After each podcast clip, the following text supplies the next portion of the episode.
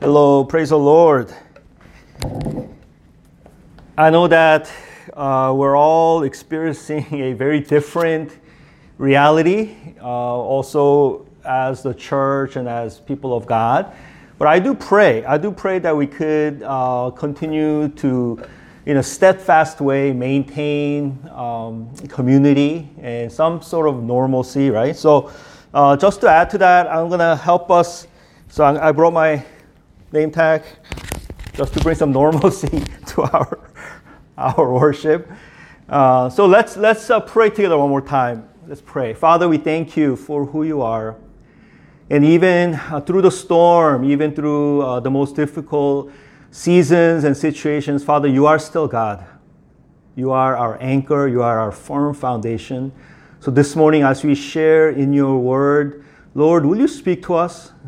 Those, especially those who are uh, fearful, anxious, um, Father, just afraid of the unknown and what is to come. Father, we pray that you'll, you'll, you'll come in your uh, perfect peace in your presence. And Jesus, uh, will you give us a steadfast heart before you? So be with us today. Be with the preaching of the word and all things in the name of Jesus, we pray. Amen. Amen. Uh, the word for us today comes from Psalm 121, the book of Psalm 121. I'm going to read for us. I lift up my eyes to the mountains. Where does my help come from? My help comes from the Lord, the maker of heaven and earth. He will not let your foot slip. He will watch over you, who will not slumber. Indeed, he who watches over Israel will neither slumber nor sleep. The Lord watches over you. The Lord is your shade at your right hand. The sun will not harm you by day, nor the moon by night. The Lord will keep you from all harm. He will watch over your life. The Lord will watch over your coming and going, both now and forevermore. Amen. It's the word of God. Uh, today, we all know this is a very uh, unique, different season.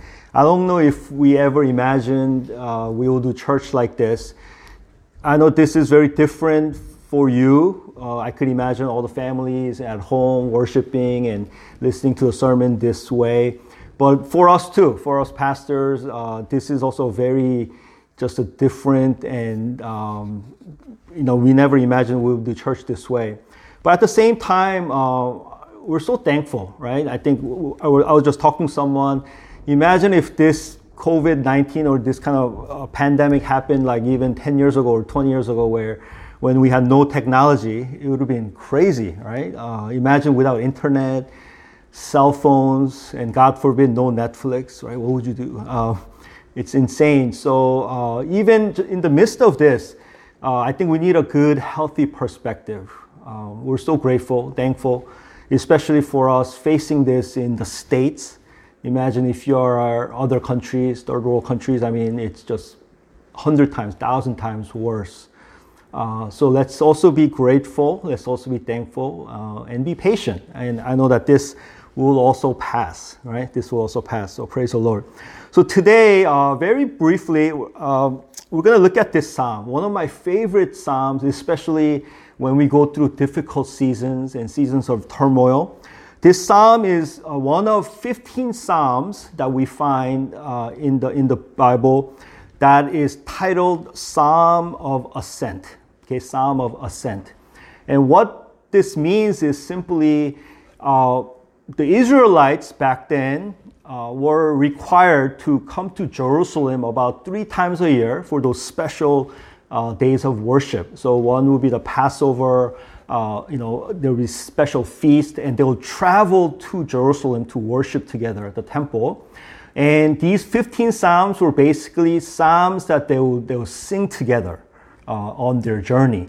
So they will take a long journey. You know, some people live a little bit further away from the city. So with their families or by themselves, they'll walk towards Jerusalem. And Jerusalem was on a higher plane. So uh, there, will, there will be a lot of hills and mountains as you get closer to the city. Uh, and when these cities, when this, these hills and mountains would appear, uh, they will know that their destination was getting closer. So the psalmist uh, basically today is saying, uh, I see now the, my destination, my, my endpoint coming close. Uh, and they're writing this psalm as a testament as they approach uh, the, the holy mountain, the city of Jerusalem. But you know, um, when we begin to approach our destination, uh, there are two things. One is, of course, the goal is in sight. The destination, final destination is in sight, so it's a good thing. But also here, the psalmist is testifying that not only the goal is in sight, but also because the goal is in sight, he also knows that there will be a, also a steep climb. The hills are coming, the mountain uh, is coming, and that means there will be a lot for them to be ready. Uh, so for us today, as we look at this psalm, this is a very you know encouraging psalm, a psalm of comfort.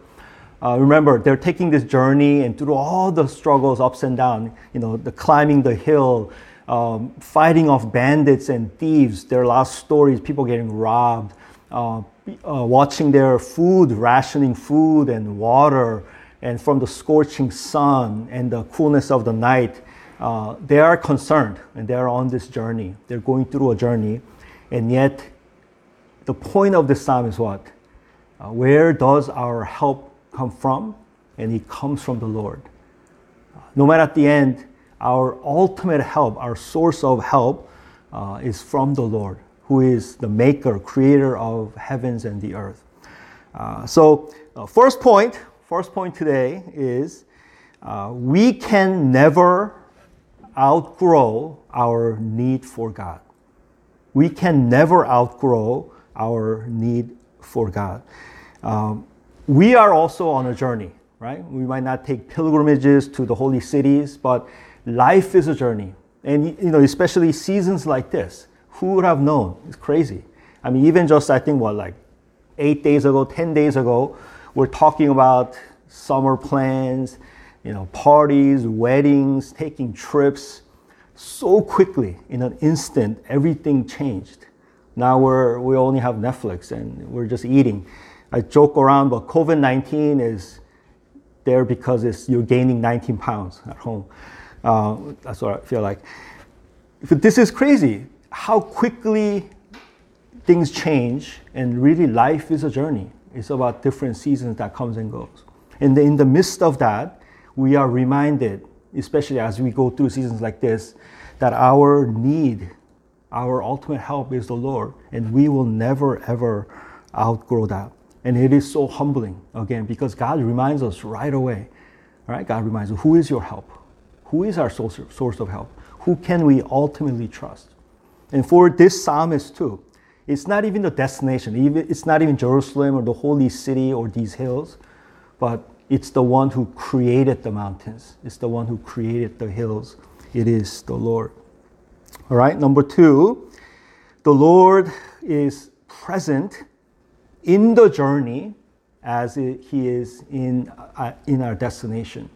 So our end point is not just reaching the goal or the destination, but I think the God on what God honors truly is, it's journeying truly with Him, right? Journeying with Him. What good is it when we reach the destination and we miss the Lord?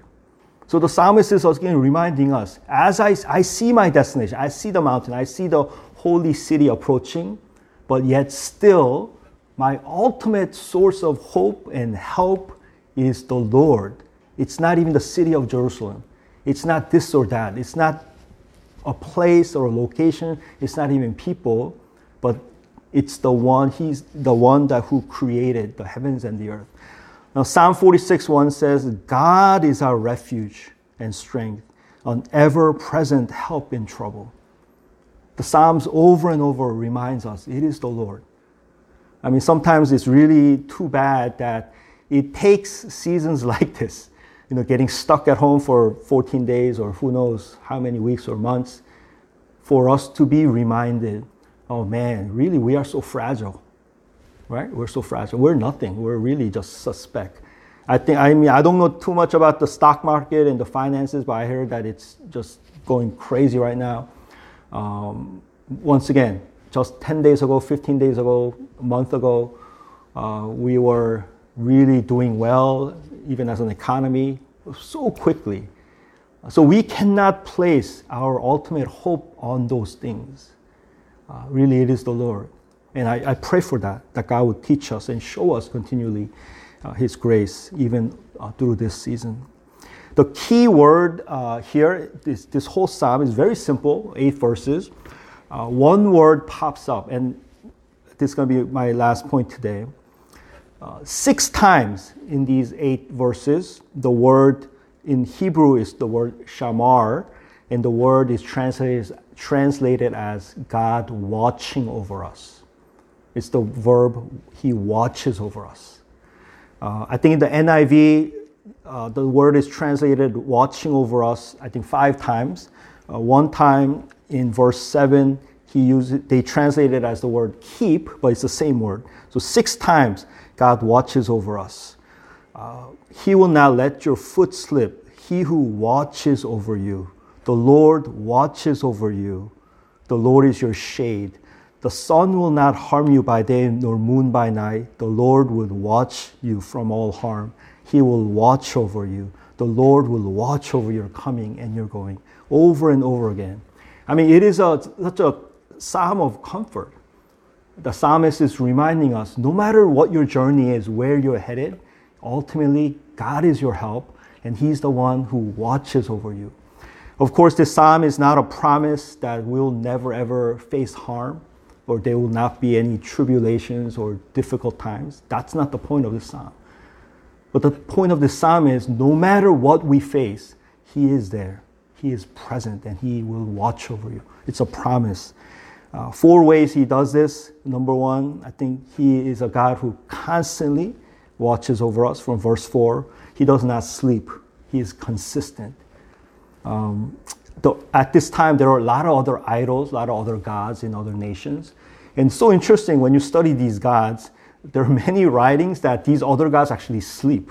They go to bed. So it's like, be careful at night because God's sleeping.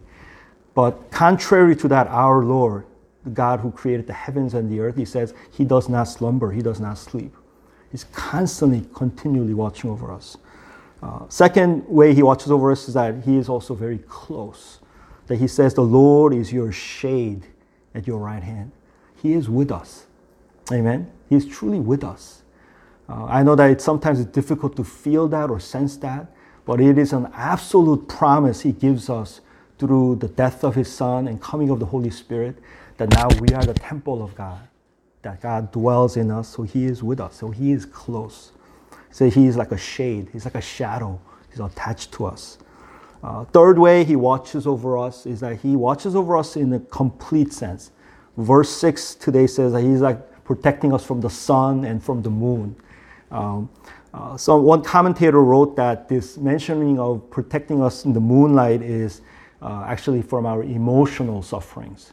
Because in the ancients thought at night, a lot of people go crazy. Uh, I, I, don't know why, mean, Pastor John knows, but it says during the nighttime when it's you know, lonely and dark, that's when also like mental illness, emotional uh, illness comes.